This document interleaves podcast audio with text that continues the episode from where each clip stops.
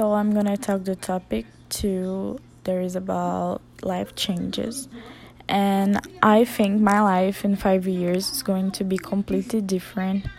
I will be 21 years old and I will probably already be driving and taking a psychology course in college.